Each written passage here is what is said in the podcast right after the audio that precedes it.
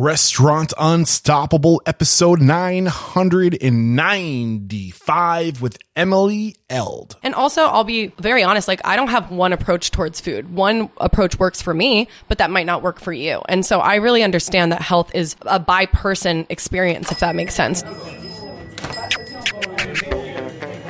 Are you ready for it factors, success stories, failures, and bombs of restaurant industry knowledge? Then, join Eric Cacciatore and today's incredible guest as they share what it takes to become unstoppable. This episode is brought to you by One Huddle, a coaching and development platform using quick burst mobile games to more quickly and effectively level up and fire up your workforce. With One Huddle, you can onboard new employees up to forty-five percent faster. There was actually a study done by the University of South Florida that has proven that you can train your employees forty-five percent faster. This just isn't fluff. This is real stuff. One Huddle, this new and improved way to educate your staff will translate into increased sales because you're creating more consistency with the guest experience in both front of house and back of house, that is menu development, just learning the menu, P O S, limited time offers, food costs, things like this. To learn more, head to restaurant unstoppable dot com slash one huddle. That's the number one in huddle, like a football huddle. And when you use that link, you can get access to One Huddle's game shop, three thousand plus on-demand skill games on everything from bartending to serve safe to the latest Amazon best-selling books and so much more. One more time, restaurant unstoppable dot com slash one huddle. This episode is brought to you by Restaurant Systems Pro, and they are launching their first time ever sixty-day pilot program. This is something that's never been done before. This sixty-day event is at no cost to you, but it's not for everyone. Fred Langley, C E O of Restaurant Systems Pro, will be leading a group of restaurateurs through the Restaurant System Pro software and setting up the systems for your restaurants. Fred will teach you recipe costing cards, guidance in your books for accounting, cash control, sales forecasting, checklist, budgeting for the entire year, scheduling for profit, Profit, more butts and seats, and that's not it. If you are interested in this, head over to www dot restaurant unstoppable dot com slash R S P. That's R S P for Restaurant Systems Pro. www dot restaurant unstoppable dot com slash R S P. This episode is brought to you by Ovation. Creating a great guest experience is the goal of every restaurant every time, but the ways to find out what's actually happening with your guests are terrible. That's where Ovation comes in. Ovation gets happy guests to leave you positive reviews and unhappy guests to share what happened, and it gives you specific ideas to improve. Ovation, it's frictionless for your guests, easy for your managers, and powerful for you. If you're interested in actionable guest feedback, visit ovation up dot com slash unstoppable. Unstoppable listeners get one hundred dollars off their setup fee. What are you waiting for? That's ovation up dot com slash unstoppable.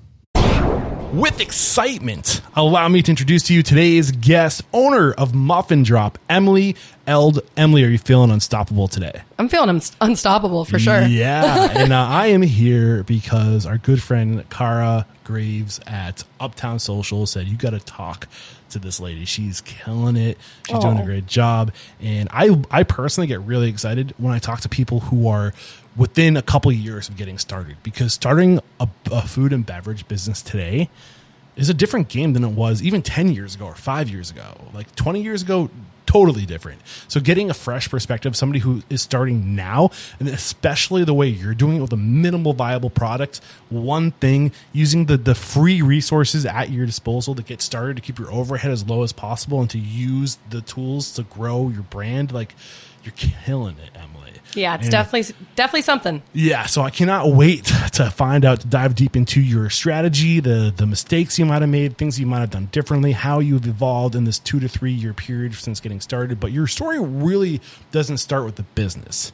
It starts before that. Before we get to where it all begins, let's get that motivational, inspirational ball rolling with a success quote or mantra. What do you got for us? You miss one hundred percent of the shots you don't take. Good old Wayne Gretzky. yeah. yeah. How has that mantra helped you? That mantra is very real for me. I mean, it's not like I say it every single day, but I probably should. I feel like if starting a business taught me anything, it's really that you can't hold yourself back. You have to really try everything, and especially the stuff that scares you. Yeah. I mean, I don't even know if this is a quote from somebody, but embarrass yourself. I yeah. actually think it might be the woman who started Spanx. She actually talks about that a lot. Um, and I...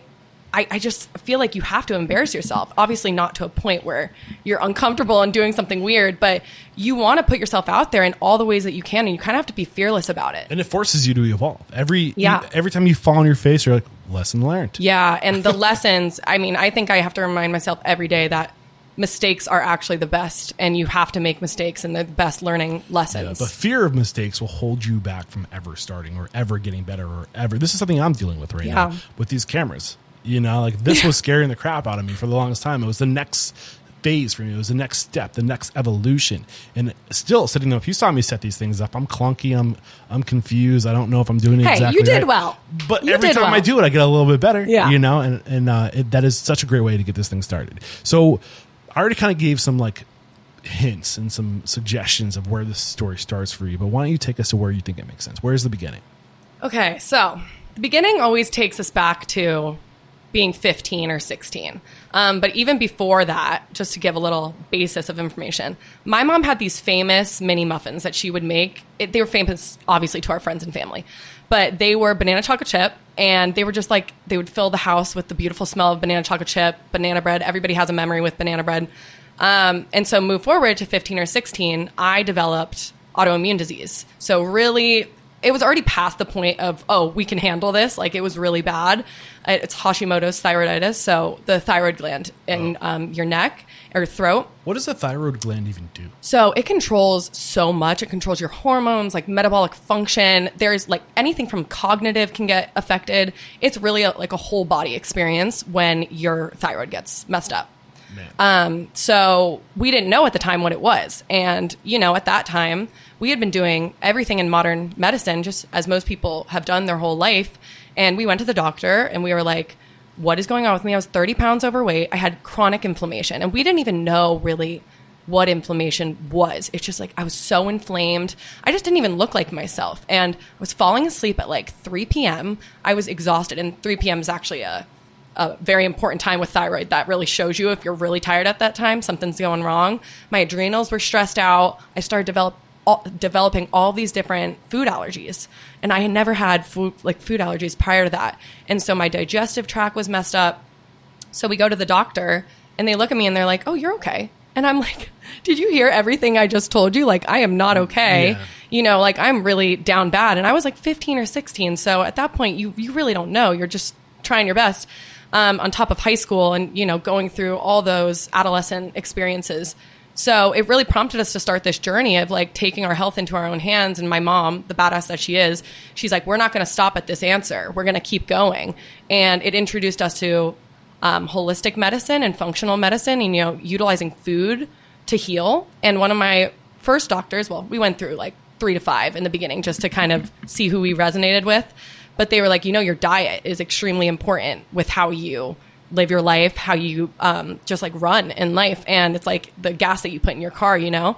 And what it, were you eating before this? You know, everything normal, like gluten, dairy, all the processed goods, you know, everything like that, nothing organic. And it just wasn't the knowledge that we had. And we we didn't really think about it, you know. And this doctor was like, you need to start detoxifying your body. And something that you can start doing is you can go plant-based and really hyper fixate on plants in your diet almost. And I, I always resonated with vegan veganism or being vegan um, because when I was in first grade, I literally told my parents, I don't want to eat meat. I had nothing to trigger me. Just my body just didn't really resonate with meat. And it was funny because I started eating meat a bit after that, like in high school. Like I would only eat chicken. I wouldn't eat anything else. It was just chicken. No fish, no anything. Um, I then introduced a little bit of fish, but there was no other meat.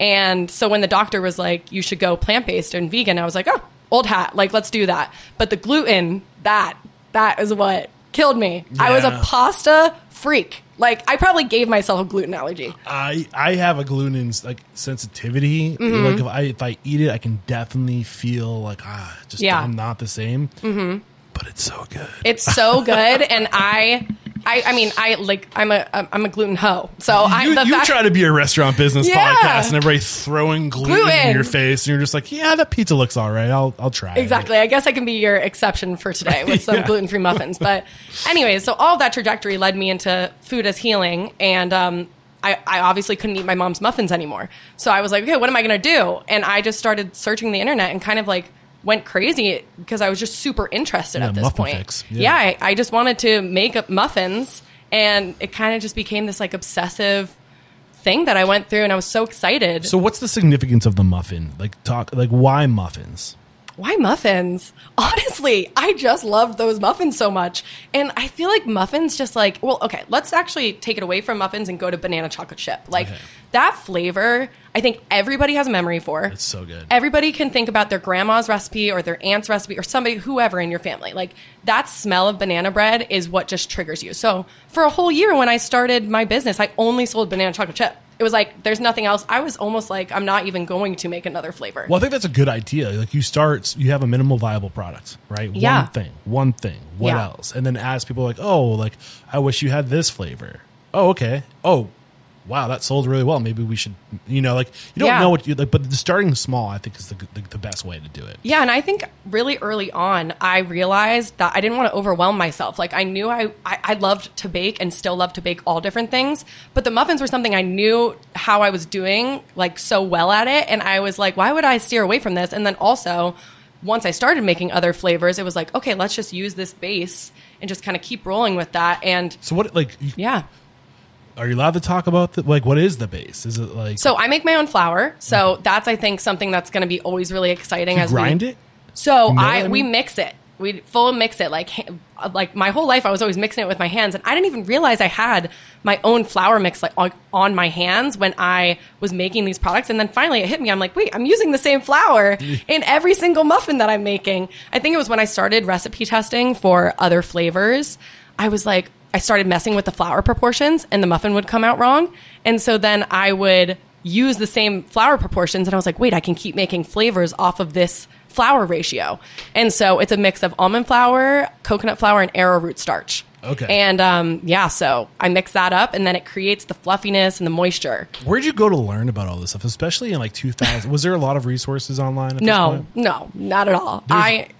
Oh, yeah. I was going to say, there's one lady I actually had on the show who um, started uh, halfway, half a, how,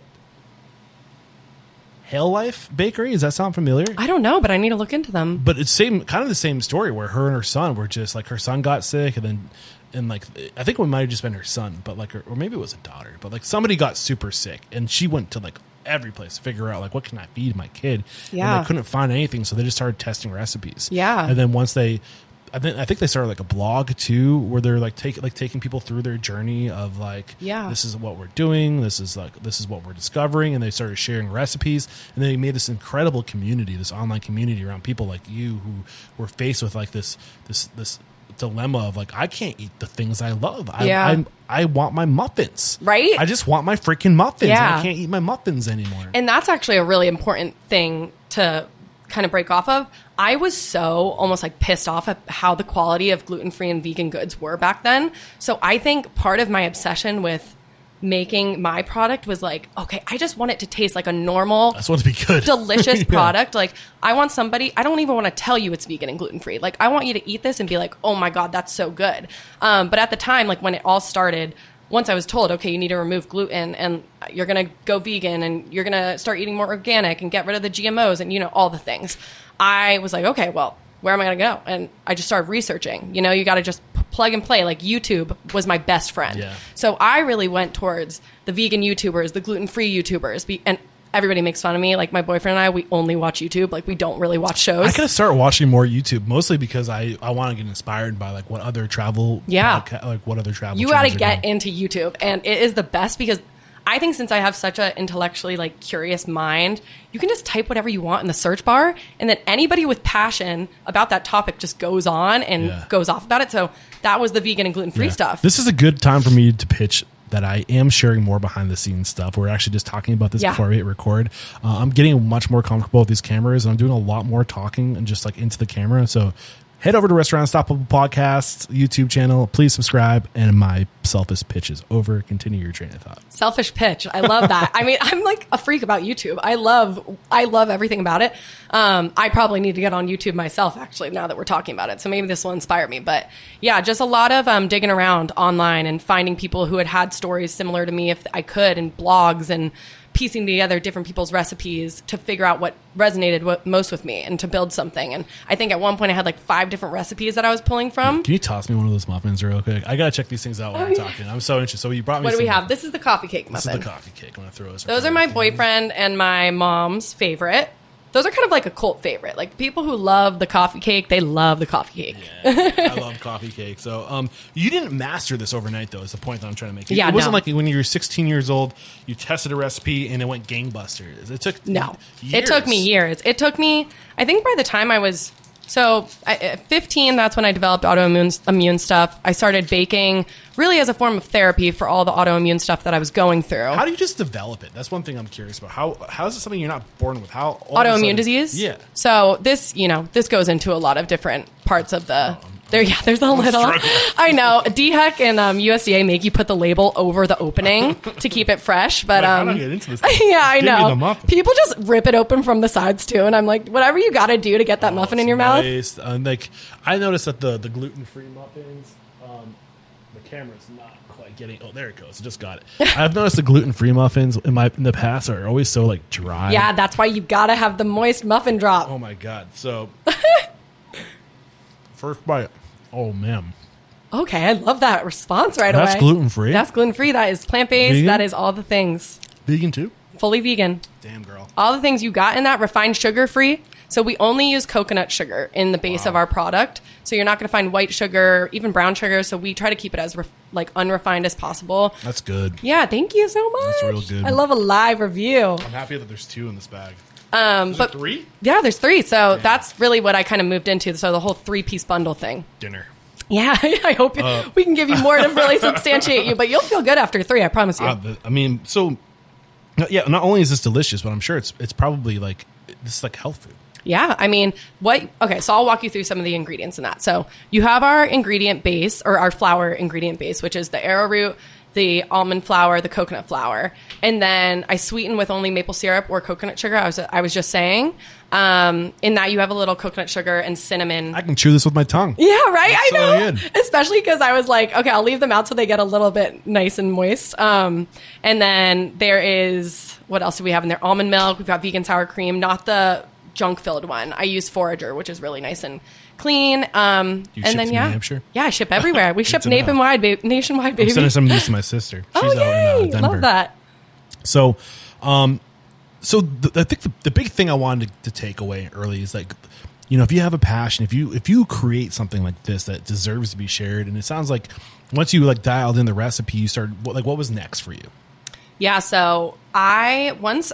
So the dialing in of the recipe really didn't happen until the pandemic.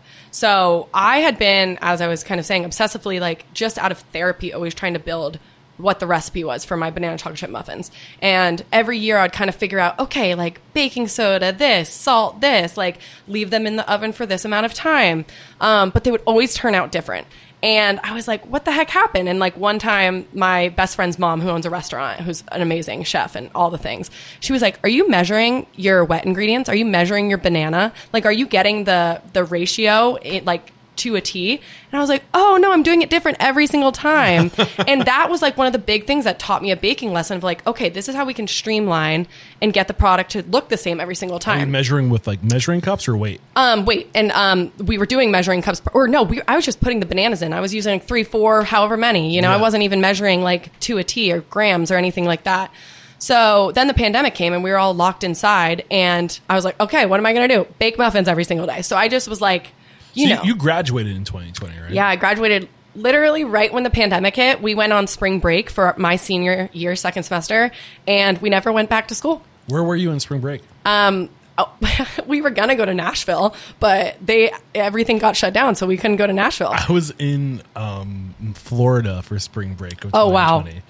And I just remember just thinking to myself, No, it was twenty. No, it was twenty twenty one where things were still like oh, starting yeah. to loosen up, and I thought, like, oh, there's nobody going to be in Florida. Oh like, no, everybody was in Florida. Everybody was in Florida. I was everybody like, moved to Florida, and I, and I hadn't had COVID yet. I was like, if I haven't had it yet, I'm definitely getting it. Yeah. After this oh trip. My god. I mean, yeah. yeah, that makes sense. But um, yeah. So spring break happened. I was at College of Charleston. We never came back from spring break. So after that, it was a lot of cooking, baking. And I was sharing it actually on my personal Instagram. And um, that was something that kind of got me started like with sharing, because I never felt comfortable to ever post on my story or anything like that. And then I was like, okay, I'm stuck inside. What else am I going to do? And really started just sharing on Instagram. So you started sharing. Yeah. You started getting yourself out there more. What were the first posts like? What, like how It was did a that lot of story, story sharing. Okay. So, and it was all on my personal Instagram because I was like, well, that's my friends, my family, you know, I'm just going to start sharing. And I was cooking so much. I was making vegan recipes. And I was like, oh, well, this is cool to share. Like in the pandemic, everybody is bored. So I'm just going to start sharing on my story, like what I made that night, like vegan spring rolls or vegan buffalo wings and all that stuff. And obviously the muffins were involved in that. Yeah. But I really just started for the first time ever, like sharing on stories and all that. And um, then it trickled a little bit further down. And um, I was sharing every single day pretty much on that. And then I, when I actually ended up um, being like, okay, well maybe one day I'll just like sell these muffins. Cause up until this point, a lot of people were like, are you going to sell these one day? And I'm like, when the hell am I going to sell muffins? So when you first started sharing these muffins on yeah. your story, what was like, what was the, were you just like taking pictures of the process of making them or like the either the process product? Or literally the product, but yeah. more so than just sharing the muffins came once I was like, should I sell these? Um, but yeah, I was just taking pictures of the food or maybe how I was making it. Like, so what was the objective before you decided to start selling it? Were you just sharing your passion? Yeah, I was just doing it for fun. Everything of this is passion based. I, I, I think I told somebody, somebody the other day was like, so are you going to like do this, whatever? And I'm like, this is passion funded. Like somebody was like, how are you paying for this? I'm like, passion funded. Like everything of my soul is just in these muffins. This is the best way to start. And seriously, yeah. like all the best stories I've captured on the show, it starts with somebody was like, I just would cook this thing because I love cooking it. And I would just tell my friends to come over. Yeah. And then more friends started to come over. And then eventually I couldn't do it in my backyard anymore. And I had to like go someplace. Yeah. And, or I would go to someone else's house and do it. Or, and then somebody was like, you should sell these. Yeah. And I also think with food, like you almost need that because You, you need to hear repeatedly that this food product is good because people with food are ruthless, you know, right. like they're like, eh, that's crap, you know, right. like if that's not good. So I would just hear all the time, like these muffins, these muffins. But I, ne- I literally never thought I was going to sell muffins, like never thought. I just never did. But my dad, funny enough, he was always like, did you record? Like, did you write down what you did this time? Did you write that you changed the temperature? Like I would always go and run into their room, be like, oh, so I decided this degree for the oven and I put this in there. And my dad's like, did you write it down? And I'm like, I mean, it's in my head. Um, so then moving forward after I was sharing in the pandemic, all that stuff, my boyfriend and I, he actually was like, let's start doing social media for people. And that was like the first time I ever did anything entrepreneurial. And it was like, oh, you can make money by like helping people with a service. That's cool. And so we were doing social media for like real estate clients and travel people or travel What's the travel, luxury travel clients?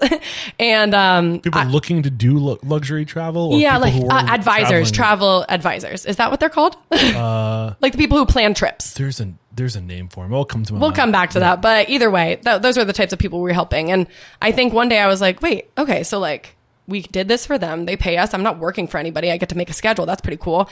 And I was like, maybe I have the courage now. Everybody's always told me, like sell these muffins. And I was like, I've been posting them on my story a lot, like during the pandemic, like maybe I'll just be like, anybody you want to buy travel them? Agent. Yeah. Yeah. Travel agents. That's what they're called. Travel agents. But I was like, maybe I'll just do it today. And like, I was like, okay, I'm just going to post on this story. Anybody want to buy these? And that day into the next day, thirty order- orders off the bat. Who ordered them?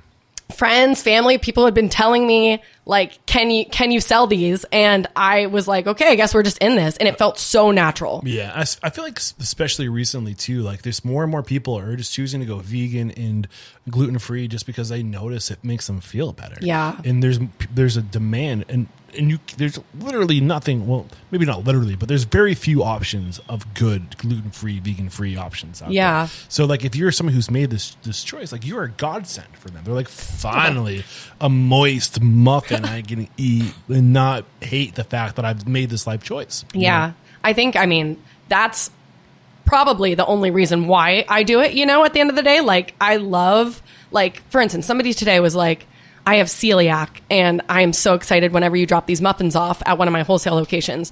Like, because I don't have anything that can, you know, taste this good and have this texture. And I'm like, that's like, when I hear that, I don't think people really understand the impact that has on me. Like, it makes me honestly just so emotional when people tell me that, because I'm like, that's the reason. Like, I was pissed off when I started this because nobody had something that tasted or had this texture like this. And so it's amazing when I keep getting stories like that and the product keeps improving and people, you know, I just love the responses about it. Like that, that is the best part. And I hope as we grow, we can just reach more mouths, you know? So, and ears with this podcast. And ears. Hopefully using mouths and ears. Th- this podcast to reach more ears, you do reach more mouths. Yeah, um, true. So uh, when you were doing the social media stuff, what were you learning?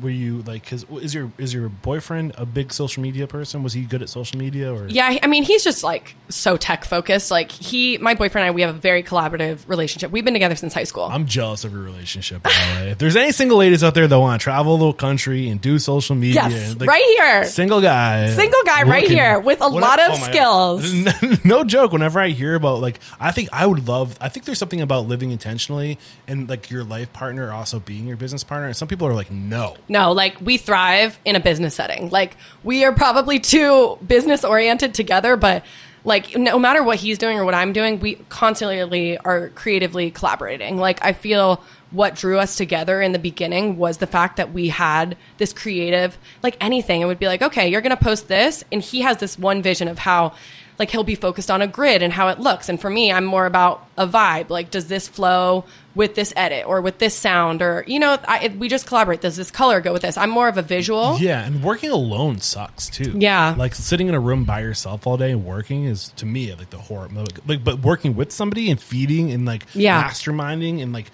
like, like here's an idea. Well, here's an, like, and like slingshotting off yeah. each other's ideas. One-on-one is so awesome. Yeah. Like I love a one-on-one collaborative relationship. And I also just love, I mean, anytime you can get inspiration from anyone, like that's my favorite thing. Like I love that we get to do this and I can hear about everything you're doing. Cause all of this stuff is, I mean, I don't know. I just love anything that's new and it creates inspiration for me, you know? Yeah. So um, what, what lessons are you learning from the social media? Like picking up clients, like, so you had travel agents you're doing social media for, and who were the other people? Um, different like architecture. It was all to do with like homes and traveling, um, real estate. Oh yeah, we had a real estate client.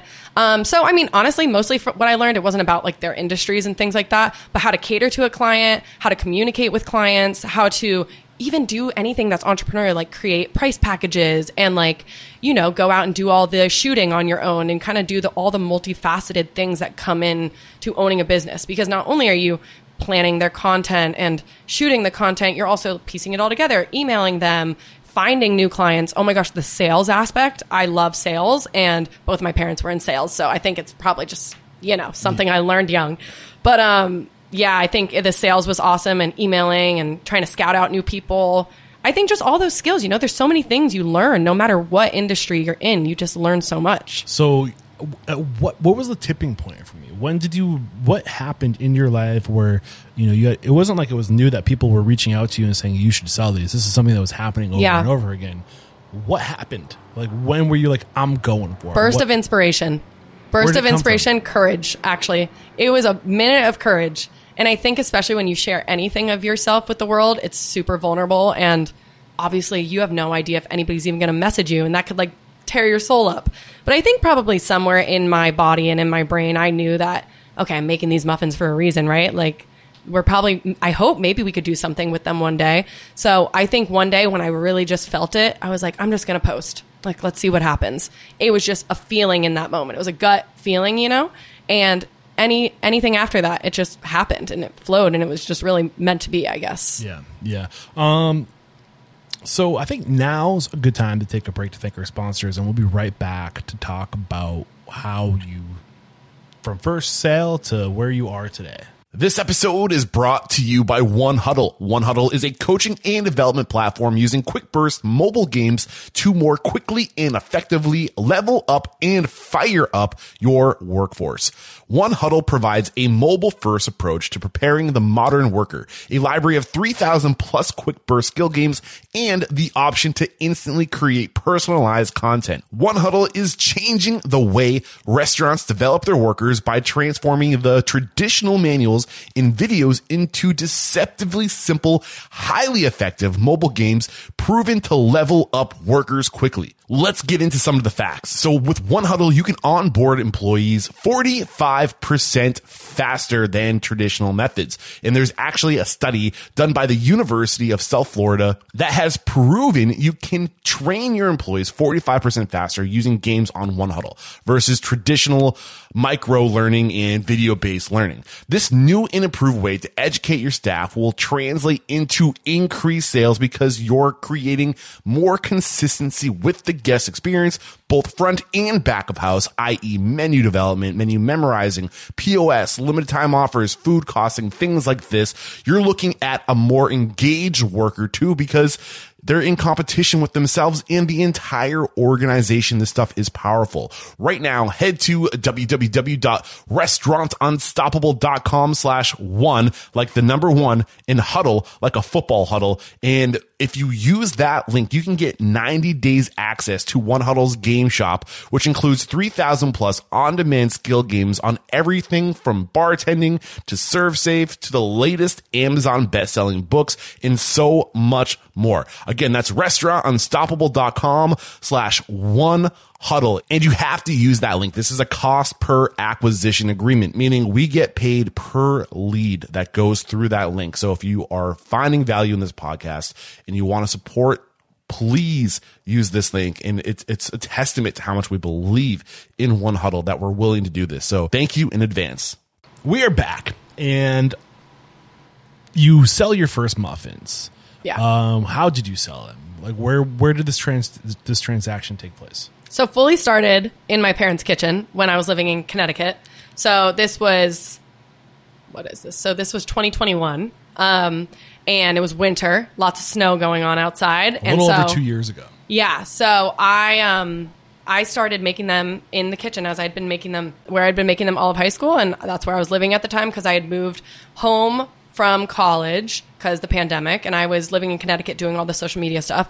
And so when I released on my story one day and got all those responses, I was like, oh, I need to figure out what these muffins are going to be sold in. So I think I ran to like Michael's or something, or maybe I even got it off of Amazon. I wish I knew, but I, no, I definitely didn't get it off of Amazon. I was not planning. It was from Michael's. And so I ran to Michael's, found these brown boxes. Actually, that I got the brown boxes, but the first thing was like a cake box, and it was like not going to be um very lucrative if I kept selling them yeah. those cake boxes, like literally like ten dollars for three boxes.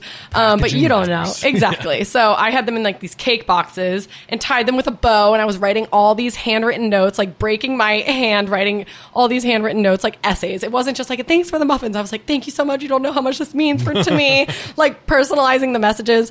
Um, just got everything that I could. I was like, this aesthetically looks cute. I'll get some ribbon on there. Just going to wake up and start baking them. And I think uh, I went to the grocery store the day prior and they didn't have the ripe bananas. And I was freaking out and looking up online. How do you make these bananas ripen quicker over the night? Because you need the bananas yeah. nice and ripe, as we know with banana bread.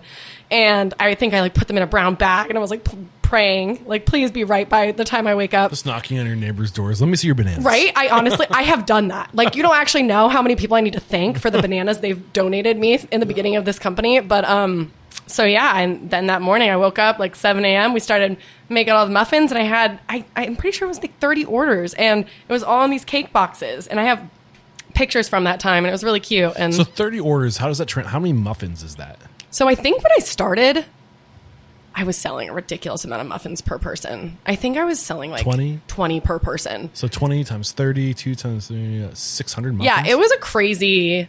It was a crazy beginning. Like those first couple weeks were a lot of muffins. And I was just like, here we go, here we go, here we go with my, and at that time I didn't have my baking tray that I have now that can do like forty-eight at a time. So I was doing it in my mom's like vintage, like twenty-four whatever. So I was just waiting for them to bake. Okay. Oven, come out, like just over and over again. And it was so fun. Like I was like, oh, cool. I get and to like, sell how, my muffins. How do you know what to charge for these? That's the thing. You don't. Like that was the craziest part. I was like, I have no clue. Like I've never sold a product. I, I had, especially food. But what you do, and I think anybody who wants to be an entrepreneur, you literally just start re- researching. And I'm sure, and I'm not sure. I know for a fact I was undercharging. I think everybody probably does in the beginning, but I was way undercharging. I wish I, I don't even remember what I was.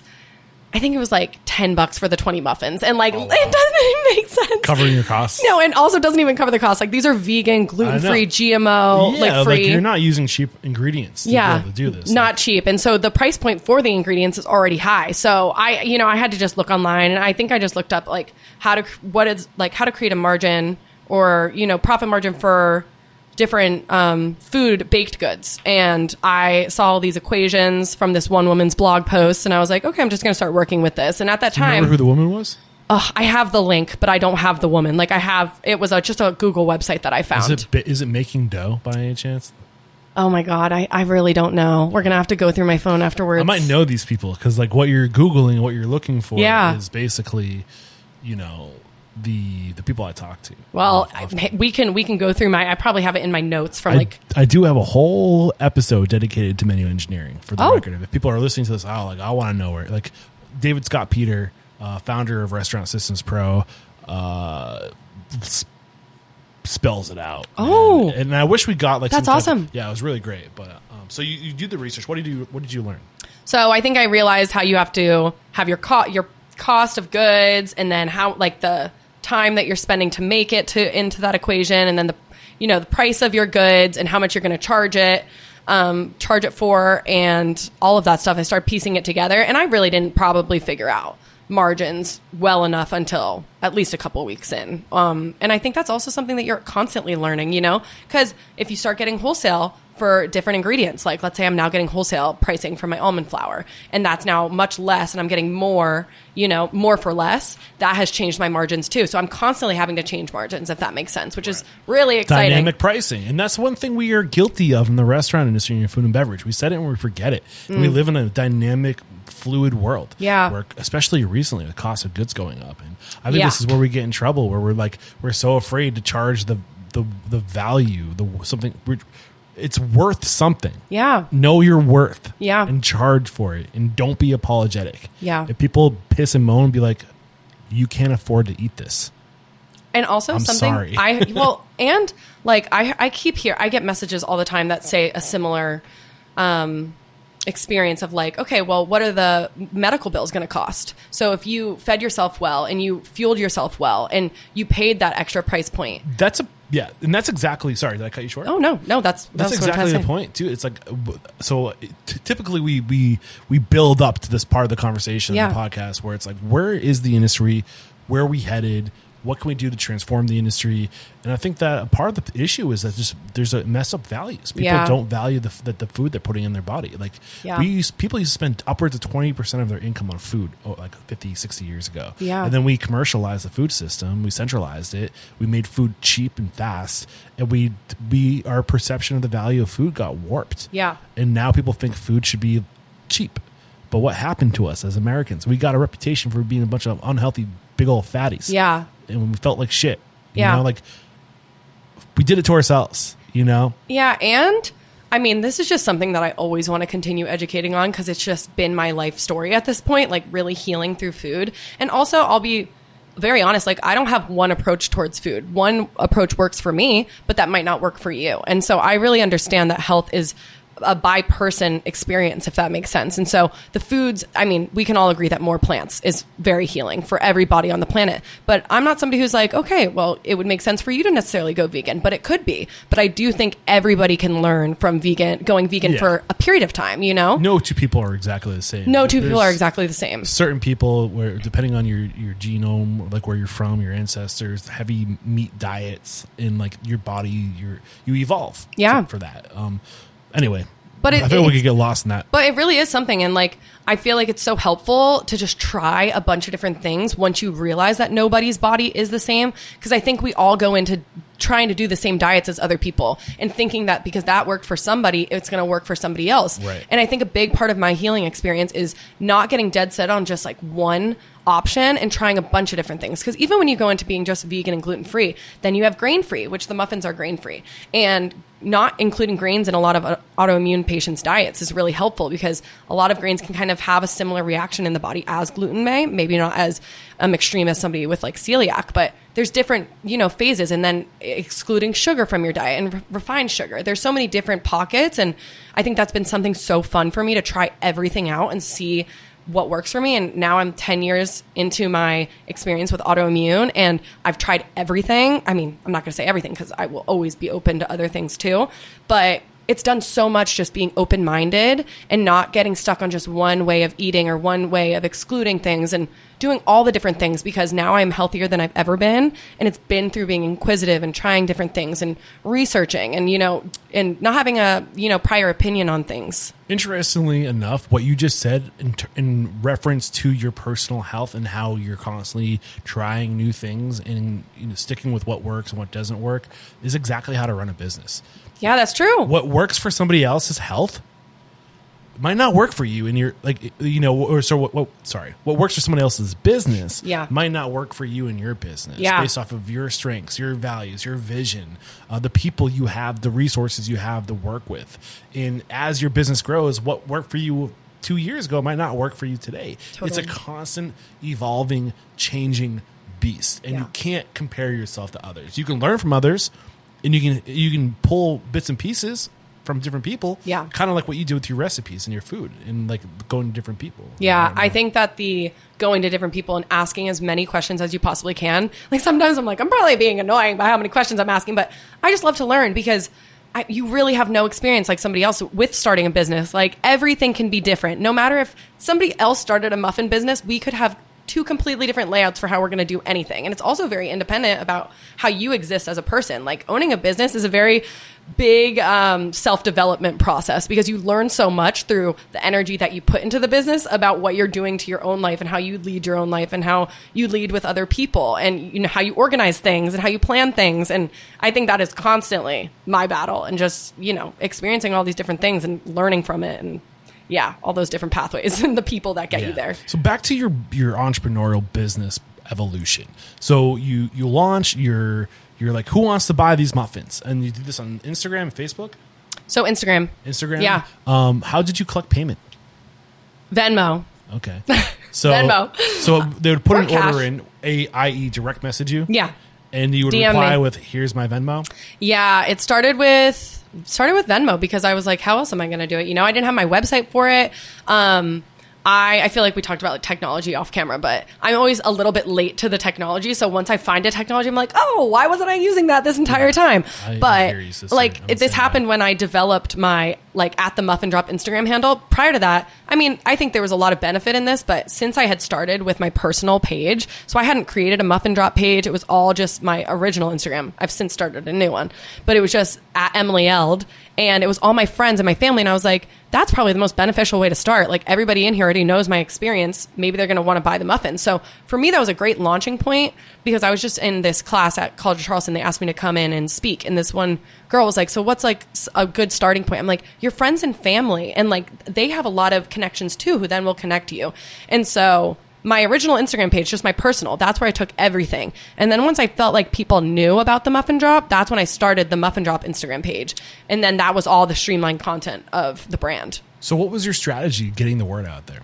You, I mean, you went to friends, and but but once you got the traction with friends and family and you wanted to move beyond that, yeah. you, you started your own Instagram. What was the content like? What was the, what was the, what were you posting? What, yeah. How did you get people from post to purchase? Yeah, it was, you want to know the best part? It started with stories and then it continued with stories. So the beginning part of the business was other people buying the product and then taking a picture of my cute little package and then putting it on their story. And then from that, I would get like five followers from that or this, this, and that. And everybody would sto- story it. And it kind of became a thing. Like everybody would take their cute box. So it was a little brown box that I would tie with a string.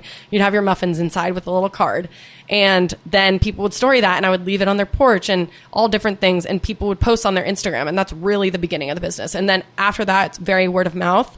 And just like talking to people everywhere you went and people asking, what do you do? And I'm like, I sell muffins. So when did you get to the point where you're just doing digital social media, resharing, tagging, linking back, message me if you D M me if you want muffins to, hey, I'm going to bring these to a market. Yeah. What happened first? Markets or pop-ups? Pop-ups. So, what, so how do you approach the pop-ups? Rachel James is a lovely woman with, she's a multi-entrepreneur now, but she had... has this crystal shop. She's a local um, business owner and she has this crystal shop called Wild Alabaster.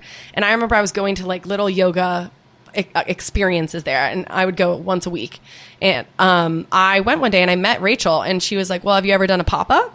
And I'm like, oh, I, I haven't done a pop-up. Like, what does that entail? And she's like, well, you'll bring your business, bring your pop-up table, you know, create the experience through this table that you're going to set up.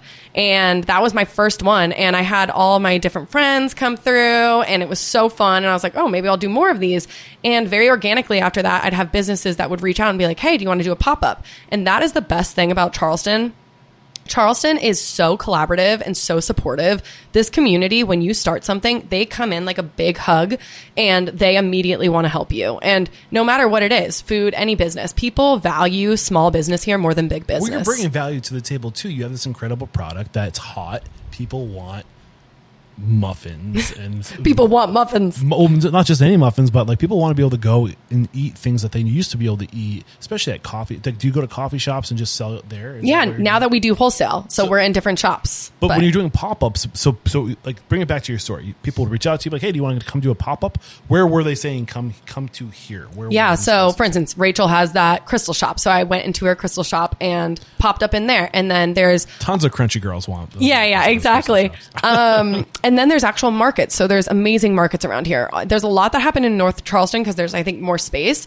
Um, and then there's like, they're either at individual businesses and people say pop up on my lawn, or there's like ten of us vendors and we're all at that one business. It's a lot of businesses saying, hey, come it's through. Like retail. Yeah, retail. Not other, not like cafes and coffee shops and things like, like that. The ones that are more so, sometimes it can be a coffee shop, but maybe like smoothie bars and places that have lunches or places that just have space and create places community. Places that have a demographic. Yeah. The people that are going to buy what you're looking for. Exactly. And places that just like to create community. Like, ple- like a couple of my um, wholesale accounts, like they have big lawns and they're like, okay, this is awesome because it not only allows you to sell your goods, but it allows the community to come in and buy things, you know? But then it moved into the Charleston City Market, and that taught me so incredibly much. What did it teach you? So the Charleston City Market, I swear, has to be one of the oldest markets in the entire country, or at least I, it might be the oldest market on the Southeast. I wish there were more markets. Yeah. Have you ever been to Thailand?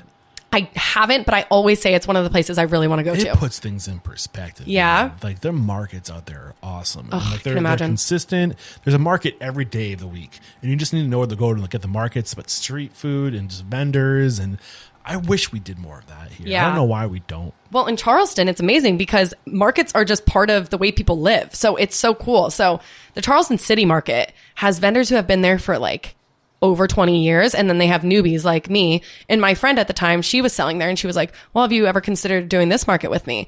And it's a whole application process and they have to try your goods. And it was... honestly, that experience was really cool because it set me up for everything else that I ended up doing. Because when you're in the Charleston City Market and you get invited in to be a part of it, it's every walk of life that walks through there. It's all the people who are tourists visiting the city. So it's not like you have the health nuts. It's not like all the health nuts are just at your booth. It's people from all over the country who have no interest yeah. in your product. And, it, and if you have a deli- like a, a, a product that you're shipping, yeah, now... You're you got in front of them. They're gonna have those muffins, but I can order these from home. Yeah, and then also it helps grow your following, and then people are like, "Oh, this is so cool! I got to experience this when I was in Charleston." And but for me, the biggest thing that I took from Charleston City Market was the sales aspect. I had to convince or just explain to people why my muffins were good, even though they had a vegan, gluten free title, because yeah. people were just walking through and they wanted. They're in the South; they might want something fried or you Wait, know really sugary. Did you do some menu engineering by this point? Some engineering, reverse engineering the, the actual value. The cost of these things. I hope you did. That's Wait, as in, as in, explain further. So, like, are you like weighing out? Okay, there's X amount of grams of this mo- this flour and that. Oh flour yes, and salt and sugar. How much does that cost? Oh yes. So and at this point, at I want to make a fifteen yes. percent profit. Yes. You know how? What's the packaging cost? Like, yeah. So you're getting your your worth of this getting product. All these things, pieces of the puzzle as I went on. Because once again, it's not like I had experience in the space, you know. So I had to I, like, especially like just looking back, like when I would use the brown paper boxes, right, and that was the packaging. People couldn't see the the the product in the packaging. So I had to then figure out, okay, well, maybe I need something that's translucent, like the ones that you see now, and that's the bundles. And so that may, that actually created a better profit margin um, by buying those, because the brown boxes were almost like um, recyclable takeout um, containers, and they were super expensive. And I was getting them from this one site that wasn't al- they they weren't always stocked with it. So I would kind of be rummaging around always. And then if they didn't have it, I had to go to Michael's once again. And so the profit margin was all out of whack with that. So then once I really got consistent with my packaging, then I Buy could bulk. yeah buying bulk. And also just like finding the resources that are consistent and are stocked and make sense and that you can buy in bulk. That was so major for me. Like I was buying everything from Whole Foods or from the grocery stores or, you know, places you could buy health flours and health sugars, you know, so that was expensive. How long ago was this when you were in the market? So if you started two years ago, how long did it take you from like first Instagram to first uh, market? I think appearance? that I did my first pop-up. So I started in Connecticut probably a month before I started the business down here. And that was like what I, my L L C was official. So it was probably end of March or no, in March. So March is when I was like, let me sling these muffins. twenty twenty-one twenty twenty twenty twenty No, twenty twenty-one Sorry. twenty twenty-one Yeah. Okay. So twenty twenty-one March. A little over two years ago. Yeah. So twenty twenty-one March was when I got the inspiration to sell them. And then I, my family ended up moving here. So I was like, well, I don't want to leave Charleston. I went to college there. Like that's the best. Yeah. So I ended up fully moving down here. It felt so natural. I was like, why did I ever leave? Because I never thought I was going to stay here. I thought I was going to move to New York and do one of my past internships that I had done when I was still in school. But the pandemic changed everything, rerouted my entire life. So um, yeah, so I ended up in Charleston. I was like, I couldn't even imagine that I was going to be back where I went to school, but it was, it just felt right. So then I was here and then probably in like within two months, I had maybe my first pop-up, but at that point I was just dropping off. I was driving all around and I was just dropping these brown boxes on people's porch and people were ordering through Instagram and, you know, getting through there. But then I had a pop-up and then I didn't start the Charleston City Market until probably October of twenty twenty-one. And then I did that till December. And then I realized that I kind of couldn't be on just a consistent schedule with just one pop-up. So like seven months after yeah. starting, you were doing pop-ups and regular consistent markets. Yes. Um, and so that whole period of time, I was doing pop-ups, all that. And then I did Charleston City Market until like the winter. And I realized then I had to kind of do more individual ones that didn't just kind of have a set schedule. And then I was able to go all around and do different, different markets and meet different demographics and different people. So how long, like after, let's say a year on average, how many muffins, how many orders of muffins were you getting a week, Pro- oh approximately, if you had a guess? I was getting a lot. I wonder how many that was. I need to go back Ballpark. in my brain. Doesn't have to be exact. Brain catalog. Um, well, let me ask you, like, how many how many orders are you getting a week now? Is it has it continued to grow, or is it so still- now we're really in wholesale, and pl- that was a really exciting thing that happened. So before you got the wholesale, how when you were just doing pop ups and, and shipping them yeah. out to, like, what is like the average amount of orders you were going to get? So if I was doing pop-ups and I was shipping, like I could get like twenty orders. Um, and then I would be doing like the pop-ups. So the pop-ups would, would require at least a couple hundred muffins each time. So I was doing, in most people's orders, they were getting in the beginning twelve muffins per but order. The packages were the same, whether you're shipping them or selling No, they them. were different. Okay. So if I was shipping them in the beginning, they were in like these airtight, vac-sealed, like plastic containers, and I was shipping, I believe, for sixteen. Sixteen. And then people it's at pop ups, sixteen, right? Those are the options. Yeah. So twelve and so that was what they were, twelve and sixteen, and then now what they are is the three piece, and they moved into three in a um, a takeout container. And that's for the pop up. And that was for the pop up. So I would do like I don't know, you meet like thirty to fifty people at a pop up, and like you could sell all, to all of them, and then you could also have a really are bad. The margins pop-up. Better on this? Are you are you get, on like, when you're doing not the pop up? Yeah. So the margins for pop-up and then online retail are the same. But then if it's wholesale, you're um, selling it for le- for less to the business. And then they're, you know, because they have to make yeah. a margin on it. So, um, yeah, the whenever I get an order through my website or get an order, you know, at pop-ups, that's awesome because you're getting full price. Were you doing this at the pop-ups? No, I wasn't doing the bundle yet. Just so, twelve.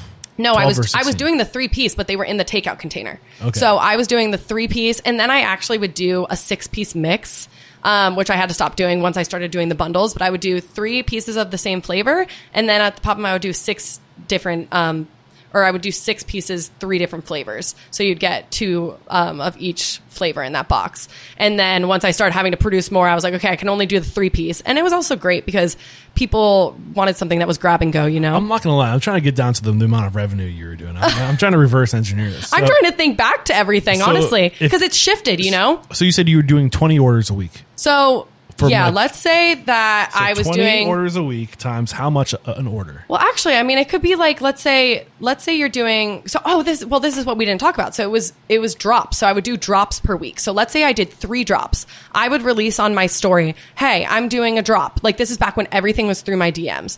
I would be like, "Hey, I'm doing a muffin drop this week." That's how the name came about. I would do drops like. I'm dro- I'm doing a like a shoe drop, you know? I was know? curious about that. Yeah, so yeah. the name actually came from, I was doing drops. And so I would release on my story, hey, here's the muffin drop for this week. Here's the menu. And so I would put on my story the menu, and then I would get D Ms. So I would get, like, let's say ten D Ms on a Tuesday. So that's ten orders right there. I had to bring myself back to remember where I was because I'm in a fully different phase. And then let's say on Wednesday I did another one, get another ten to fifteen. And then later in the week you could get the same amount or more. So I could be doing, and what was I selling them for at that time? Let's call it like twenty dollars per order. Okay. Let's say they were doing like twenty dollars. So obviously let's put twenty times thirty. And then let's say you're doing a pop-up. You can make anywhere from two hundred to five hundred dollars from a pop-up. Um, yeah. So I was doing, when I was how long were these pop-ups grinding and doing all the pop-ups, I was doing like three to four. I was doing anywhere from one to four a week. And those were grueling. So you're doing about three. It's like times two point five on average. You do two point five a week. Yeah. Right? Let's say that. Like that was what I was averaging. But when I was in grind mode, like I could be doing like four pop-ups a week and it was only me. So that was crazy. So that was actually amazing for revenue, but it was killing me. So right? You do between tween, uh, sorry, two thousand and three thousand a week. Muffins gross. or oh profit yeah, yeah. I, it, that would be an well, amazing gross, week but yeah that could be an amazing week if I had a bunch of pop-ups that week so yeah. um but it could be also less if I didn't do a pop-up that week, you know what right. I mean, so that was when I had to shift the business away from just doing pop-ups, but this this is this is livable wage. Yeah, you it know, was it was a little crazy when you're doing all the work yourself and their cost of goods. I mean, what were your costs of goods to produce that many? Like, would you? So I think against? I was able in the beginning because I was doing it out of my apartment, and that was a different I, like rent for. Or no, I was actually living out of my parents' house in the beginning, and I wasn't paying a rent, so I had no overhead in the beginning. I had no overhead for a, like a good amount of time, and um, that was great because my profit mar- margin was just the ingredients, and then you know my labor, and that was awesome. And then you start having to pay things like rent, and you have to start paying for you know gas you're mileage. You're not at home anymore, right? You're no, no, I'm in a commercial kitchen now, yeah. But like I, we're taking it back to the beginning because there's been phases. So I was a. Um, cottage law baker for a long time, which allows cottage you to law? cottage law. So that allows you, and it's different per state, but it allows you to sell direct to consumer. So if you're making it out of your home, and there's different laws in every state. Um, and so South Carolina is one that is a lot more, not loosey goosey, but they're a lot better with it. And they've gotten even better. Like you can actually sell, I think, small amounts to wholesale, as long as you're only making a certain amount per year, um, which you could not do when I started. I'm having another yeah, d- dig in. But so, um, So yeah, now I have to pay for rent. And then also you have to think about retail tax. You have a retail sales tax every week that you have to pay. Um, or not every week, every month. You're so good. Yay! That's amazing. You should... Yeah. Oh, you can see. I was going to say, you guys should see his reaction. It's pretty great. YouTube.com slash Restaurant Unstoppable Podcast. Yeah. But yeah, you're taking me back. I have to remember all the details because now we're in a fully different phase. We do wholesale. I have a website that people can order through. You know, I didn't even have a website in the beginning. So how many orders are you getting today? On just say website orders. So I would say that the the website orders probably are still pretty consistent. Like you can get like anywhere ten to twenty. Like if you do, I'll still do kind of like, I'll still be like, I'm shipping on X day, right? So I'll be like, I'm shipping on Tuesday. But I would say right now, majority of our revenue is becoming is coming from wholesale and wholesale? stuff like that. Yeah. How many, and how many accounts do you have? So and growing from wholesale. So we've got twelve. Wow. And then, um, and honestly, like, what, I want to take on more and more, but you need hands. I also want to remind the listeners, you started this two years ago yeah. as a project, and people are like, you should just start selling this. Like, yeah. you haven't even started yet. Yeah, barely. And you know, and I just want to like, like, I love talking to people like you who are like, usually, like, when I first started this podcast, I made it a rule that you can't be a guest on the show unless you have been open for at least five years. Oh, no way. And I changed that to, I'm going to prioritize called out guests yeah. for exactly this reason, because success recognizes success. Hustle recognizes hustle. Yeah. Grind recognizes grind. Yeah. You know, and Kara Graves was just like, this lady's doing it. And she and I have a lot of respect for her and the folks over at Uptown Social, and they are grinders too. Yeah. So, I, I have always said, like I always tell people Uptown Social is my favorite bar because they just have that New York grind. They have that grind in them, and they don't, t- you know, they just do it, you know? Yeah. Like you just, you can see it. You said, what, what was that quote you just said? Success find success or yeah, recognize the success, it it, you totally, you can see it in other people, and it's amazing. Yeah. So um, I, I love, I would have never found you otherwise. Yeah, you that's know, awesome. I'm Thanks, here, Kara. And, um, and, and, and your story is more relevant really than some of, I mean, I, this isn't a bash against Mickey Bask, one of the mayor of Charleston, the oh. unofficial mayor of Char- Charleston. He had an incredible story too, but he started in like the seventies. Mm. The world is different. It's so different. And like we, a lot of the basics are still the same, you know, like how to be a great leader and how to treat people well and how to surround yourself with great, like all that stuff hasn't yeah. changed, but the, the details to how to start, the specifics of like how you scale from Instagram to pop-ups to markets to wholesale and what, what, what haven't we discussed? Well, I also want to tell you, like, in food, especially when you have a product that's going to be in stores, and I mean, I know you know this because you talk to a bunch of people, you have to go through so much licensing and stuff like that. And things, you know, take time when you're somebody who wants to learn all the pieces. And I think people always come to me a lot, or they're not like, or they'll be like, why don't you just get, you know, funding from somebody? You have an awesome recipe and like you can just hire all these people. And I'm like, I want to be a part of the process. Like, I know we'll get there and I know where we're going. Like, I like to learn all the pieces. Like, one day I'm going to be like, yeah, you were the one making it, and now it's, you know, made by a co-packer and it's getting sold X amount and all that stuff. And it's super exciting to like see the pieces that you've learned along the way, because there's so much that I've learned. And like now too, like I'm in a managerial position almost. And like I have people making the product for me. And do you know how long it took me to feel comfortable giving somebody else my recipe and feeling like Don't comfortable? Steal this. Yeah. I mean, and like you have copyrighted everything, but also, yeah, I mean, everything, I have all my legal figured out. Don't worry, but more like, so we have a talk after this call. Yeah. Like, but yeah. even so, like more so just feeling comfortable and being like, yeah, but that was like my soul that I put into that product, like, and having somebody else's hands on it. Like that took me a minute to come around to. And so it's been really trust cool. Is, isn't like, like conceptually it's easy, right? Yeah. Extending trust, actually doing it is not easy. Yeah. yeah. And you really have to, I feel like I have a really good gut that's developed through all my autoimmune and through all oh. of my health stuff, that gut literally, but like the senses I get in my gut of like who I want to surround myself with and, you know, the time that I want to spend in certain places. And I've really had to fine tune that. Like I don't drink anymore. And that for me has allowed me to do so many things and have clarity.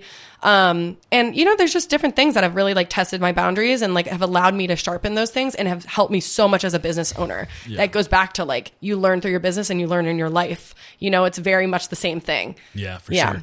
Um, so, so you have the Instagram, you're, are you still taking orders through Instagram, or are you just redirecting to the website? Yeah, no, I always am like, place the order through the website. Here's the link to the website. Yeah. Yeah. Um, and then, so you, are you still doing pop-ups? So we'll do pop-ups, but it's nice because I have somebody to do them. Yeah. So it's great, which like that was killing me for so long because it was so such an amazing thing. I mean, I love pop-ups because you actually get to com- to meet your community and everything. But for me, when I was doing the baking, the popping up, the everything, I was it was a lot of really hard work. Like everybody who makes fun of me because there's a local coffee shop called Brown Fox Coffee, and that was one of my pop-ups I was doing so consistently. But I mean, I'm somebody who doesn't sleep, so I'll get it done. And I would go and when it was like thirty degrees in Charleston and sit outside, no heat, like nothing like that at my table, just trying to sell these muffins at Brown Fox. And they gave me such a leg up because I was consistently there every Tuesday. We would do Brown Fox Tuesday.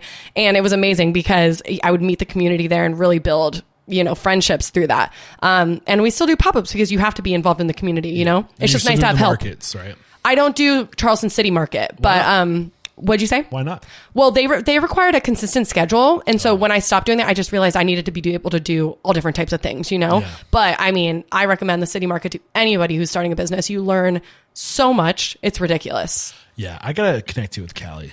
Yeah. I, I, you know what? I, wa- I would love. It's not Callie, it's Carrie. And I did so good. I didn't call her Cal- Callie one time during the interview. And I knew, I knew at some point today, I was going to mess up and call Carrie Morey Callie. Callie I, didn't, I thought her name was Callie. Callie's so her amazing. Mom. They're named after her mom. Oh, and I, I was like, that. I am going to screw this up. And I did so well. I knew it was just a matter. Hey, you're just giving her promo. It's it's great. And yeah. that's the name of her brand. But her story sounds very similar to yours. Really? She just started, she started with mail order.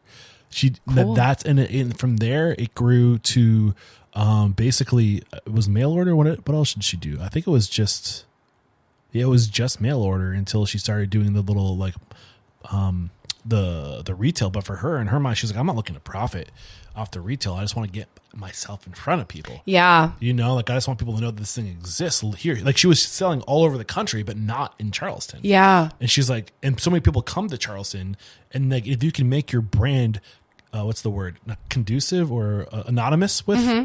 not anonymous, synonymous. synonymous. Yeah, if you can make your brand synonymous with Charleston, like, I don't know, like it's good to like, I feel like you have an opportunity to kind of do that. Yeah. I, I don't, maybe biscuits are a little more Charleston-esque. No, but you know, but. It's crazy. You would really, you would be so surprised by how much access there is here to amazing vegan, so gluten-free stuff. Through, yeah. And also people who are so interested. There's a really big gluten-free population here, um, which I was so surprised about. Like I thought when I was moving the Muffin Drop here that, or starting it, like there wasn't going to be a lot, and there was such a place for it, and it's just growing every day. And you, we, we never really got to continue what you asked about, but you're like, how do you get autoimmune? All right.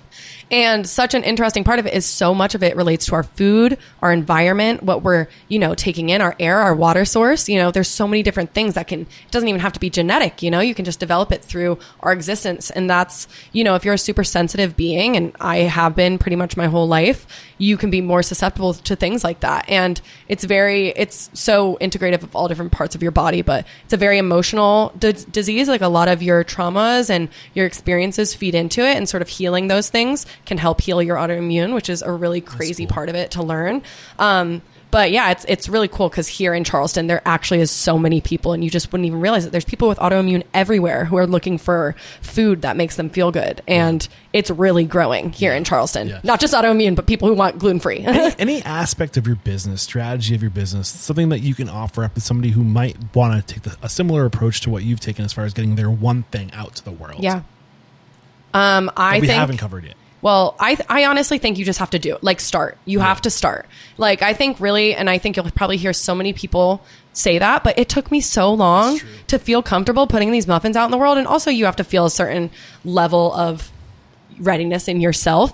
But really the only way to start is to start, you know? And so you gotta just, you really gotta like stop caring what everybody thinks. And I know that sounds so easy to say, but it controls so many people's lives, thinking about what other people are thinking about them. And I think social media is a big thing, even feeling comfortable to share. Like that's taken me a lot of time to feel comfortable with, because, you know, it's just not something that you feel naturally like looking into a camera and talking. But I think if you just put yourself out there and you really trust in and believe in like what you're into, like if you're passionate about something, it can create a whole life for you. Like that passion can create everything. Yeah, for sure. Yeah. And I, I know that might have sounded a little cliche, but it really is the crux of it. If you yeah. love something so much, you can start it. Yeah. And it, it makes showing up much easier. Yeah. You know, make it uh, your life. So Restaurant Unstoppable's mission statement is to inspire, empower, and transform the industry. Um, when we think about transforming the industry, going into the future, like where do you think the industry is headed, and how can we be intentional about how we get there? I think a lot of people are starting to realize the connection between what they eat and how they feel. And I think it's funny, like I always talk about TikTok now because it's amazing if you are using it in a way that you can, you know, self-regulate and scroll past things that make you uncomfortable.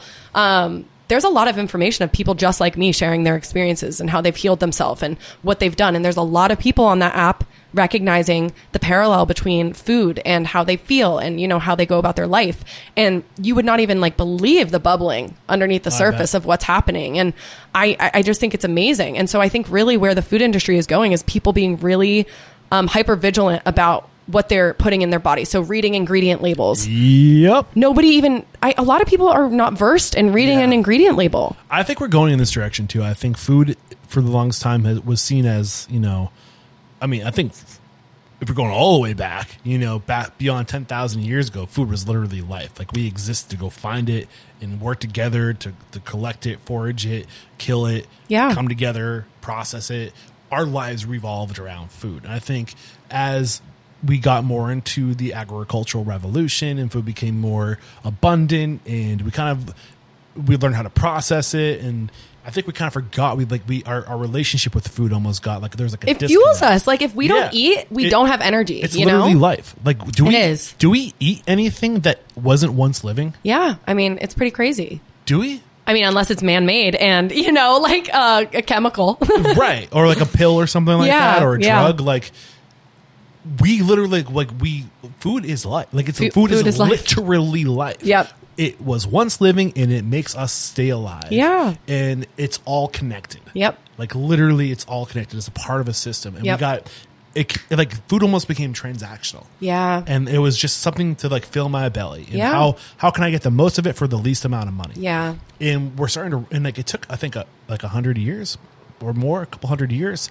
for people to like to get so good at processing yeah. it and making it cheap and abundant that we're just finally over the past fifty years starting to like it's starting to affect us, yeah. you know? And I think we're... And it's ca- it's catching up, you know? And a lot of people in the yeah. autoimmune, that's like yeah. what's triggering us, so many people, but you know? But we're starting to to, rec- to recognize that we need to respect the natural system, the natural process. I hope we are. Yeah, I, th- I hope so too. And that was actually one of the things I want to talk to you about because I'm curious. Um, so are you, how do you, are you vegan? Yeah. Um, where, what are your thoughts on mono farming, mono agriculture? Oh, as in like G M O related? Is that what you're saying? Or? No, like, so a lot of, there's a lot of pushback for people who are vegan or not everybody's vegan because of the like, like animal rights and stuff like yeah. that. Some people just do it because it makes them feel great. Yeah. You know, it's a choice to feel good.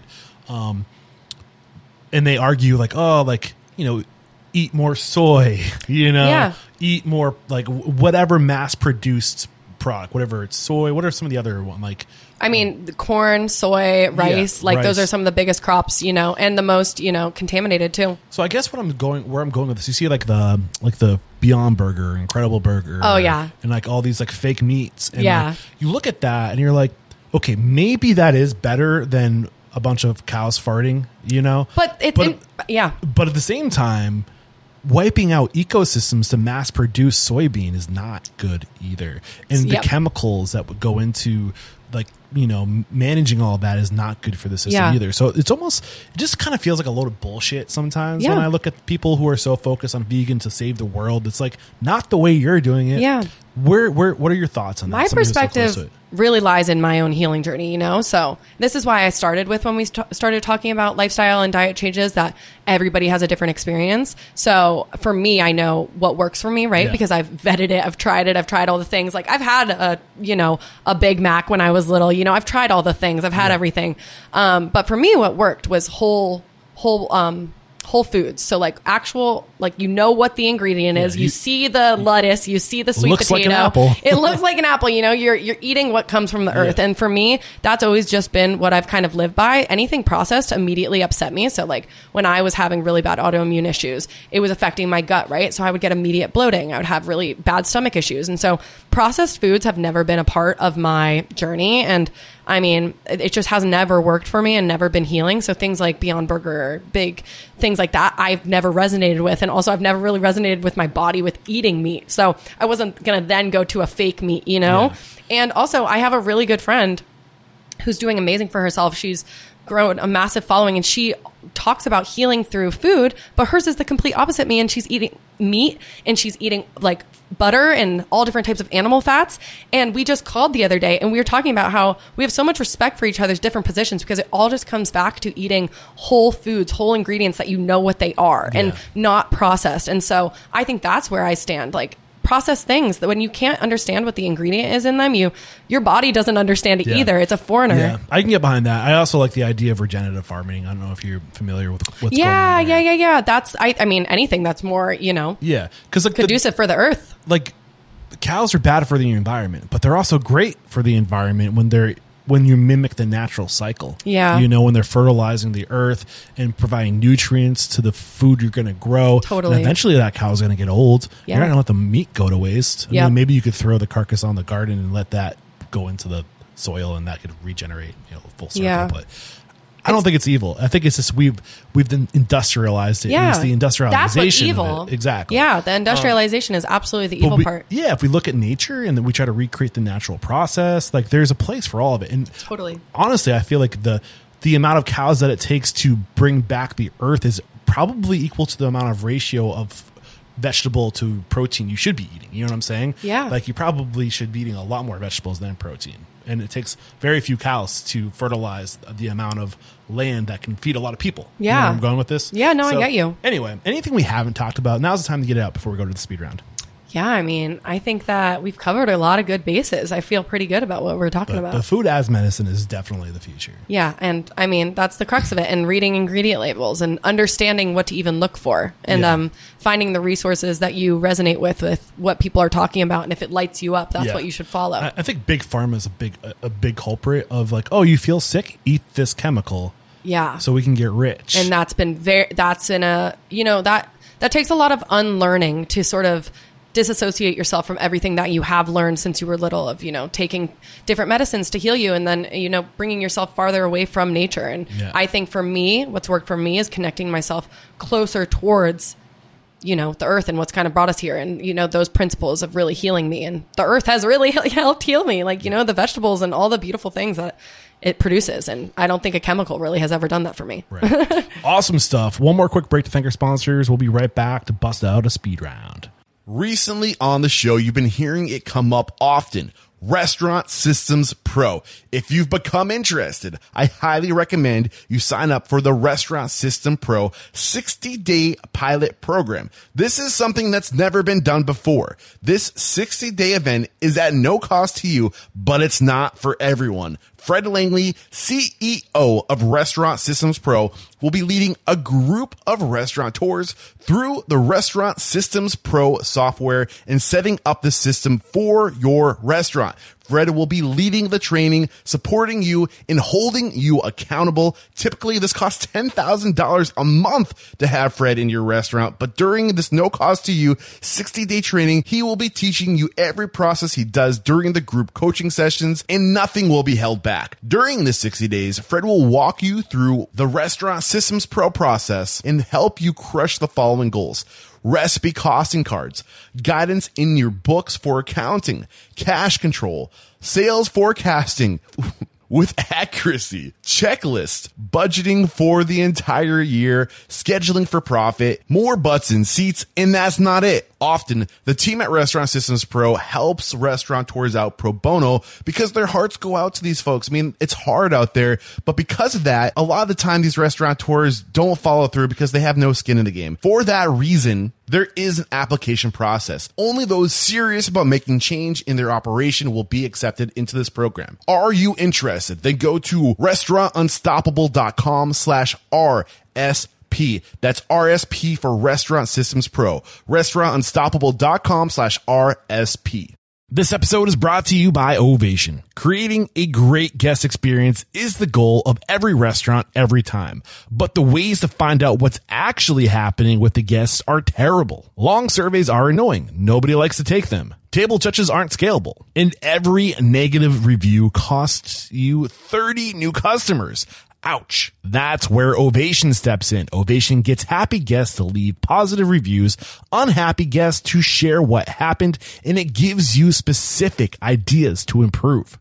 Using a simple two-question survey, guests either click a text message they get after placing an order or scan a Q R code to easily answer, "How was your experience?" Happy guests leave five-star reviews and can be invited back with automated text marketing. And unhappy guests share privately what went wrong so you can resolve your concerns in real time. Then the magic happens. Ovation takes all the public reviews and all the Ovation private feedback and analyzes them in a single simple view so you can know exactly what to fix and where. It's frictionless for your guests, easy for your managers, and powerful for you.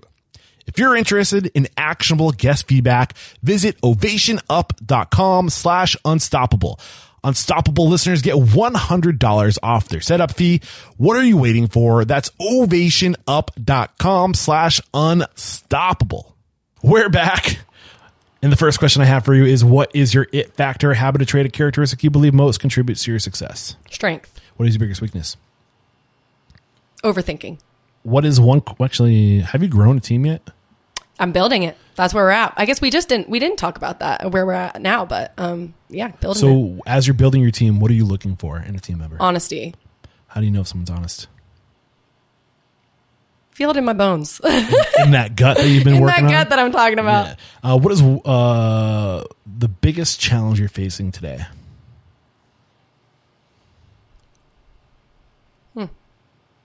Um, making my product shelf stable. How are you overcoming it? Um, asking lots of people different questions and how they made theirs shelf stable. And once again, trying to keep my product as close to its beginnings as possible. That's will always probably be my ethos with it. So it's, you know, just an informationally based journey. um, what is one book that's a must read to make us a better person or food and beverage person? Um, it is called The Almanac. It's not necessarily just towards food and bev. Um, it's about entrepreneurship and sort of following that one thing that you do best in the world. It's The Almanac of, I'm going to get it wrong, but Naval Ravikant, I believe his name is. The Almanac of Naval Ravikant. Sorry, that's a mouthful, but um, he has an amazing book, which really, if you have something that lights you up and you have something you're passionate about, he will motivate you to wanting to start something around it. What was the biggest lesson you learned from that book? That if you have one thing that you feel you do best in the world, that is what you should be pursuing. Yeah, yeah, and I make these muffins damn good. Damn good. Uh, what is one piece of technology you've recently adopted within your business that's had a huge impact? Going on TikTok? I'm not kidding. I learned so much from TikTok because people, once again, like you and me, they tell their stories and business owners, and I love learning from it. Do you it. create on TikTok? We've recently started creating on TikTok. I think I'm doing a lot more of my personal creating, like of sharing my story and my brand on that. Um, but I really use it as a tool for learning. I'm not kidding. What's your strategy for creating? On TikTok? Yeah. Just sharing, sharing stories. I like just telling different things about thyroid facts or stories that I went through with my thyroid, or, you know, different things that have kind of led me to here, just being honest and sharing myself. Uh, and this is the last question. Okay. I get a lot of eye rolls for this question. That's because it's a doozy. So okay. Get ready. If you got the news, you'd be leaving this world. All the memories of you and your businesses would be lost with your departure, with the exception of three pieces of wisdom that you could leave behind for the good of humanity and for your legacy. What would those three pieces of wisdom be?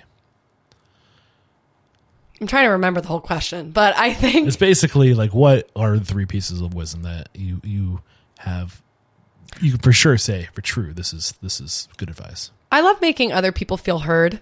I love hearing other people's experiences and being able to connect with them. Make others feel heard. Yeah. Make others feel heard. Um, so, create something that creates positivity. So my muffins, I, I they're filled with positivity. So therefore, I think their ripple effect is creating positivity. Help people feel heard, create positivity through your product. And three, I hope I lead by example. And, you know, the more I get more honest about everything that I've been through and all of the health struggles, that it will inspire other people. So just being upfront about what you've been through and, you know, really sharing in order to help other people. Yeah. And this has been a lot of fun, Emily. Thank you so much for being so like ready to do this interview. Like I reached out to you, I think less than twenty-four hours ago. Yeah. I think, I think it was literally like nine P M. It was nine P M. I was like, oh shit, I forgot them. I was, I meant to message you, but I was running around. I was like, crap, crap, crap, crap, crap. Um, I meant to mention like uh, literally meant to do it like right after she like let me know that you were interested, and that my life just got away from you. I'm sorry. Hey, we did it. We, yeah, we're we made here. It happen. Less than twenty-four hours. Makeshift um, little studio that we created. It was a beautiful experience. This is my life. Yeah. This is this is normal right here, but you were a great guest. And uh, if we are actually, before we find out the contact information, who do you respect and admire? Somebody like, if you found out they were a guest on the show, spilling their guts, sharing their knowledge and wisdom, you would absolutely tune in. Like anybody in this world? Anybody in this world. Oh my goodness. That is a great question. I have to dive into that, into my psyche. Didn't you mention somebody earlier? Oh, well, locally, locally, and I mean, in general, Helen Hall is an, a, is an incredible businesswoman and just person. And she's great at sharing everything that she's been through. And I love being able to watch her grow her business and um, do everything that she does in life, because she's super inspirational. And she makes these things called blender bombs, which are nutrient um, dense balls of pretty much happiness that you can throw in your in your blender and make it um, filled with amino acids and fiber and all that good stuff. Beautiful. And how can we connect with you if we maybe want to learn more about your process and how you got here? Maybe we want to join your team, yeah, and uh, grow with you, or sure. Uh, what else? Maybe we just want to buy some muffins. Yeah. So you want to buy muffins, go to the muffin drop dot com. The good news is, is it's pretty much the Muffin Drop everywhere. So at the Muffin Drop on Instagram, at the Muffin Drop on Facebook. I don't use Facebook as much, but, and then It's Emily Eldh is me. That's my new account that I created. And that's where I'm kind of trying to just share. Why did you shift away? I was curious about that. Why did I shift away from my other account? Yeah. I feel like I love starting new, and I like trying things that are new, and I felt a little bit tethered to maybe a past version of myself. I get that. Um, and I like creating new versions of myself, and I like being different every single day. So I wanted to be able to feel more authentic and create a base that felt like they wanted to hear what I was going to say, you know?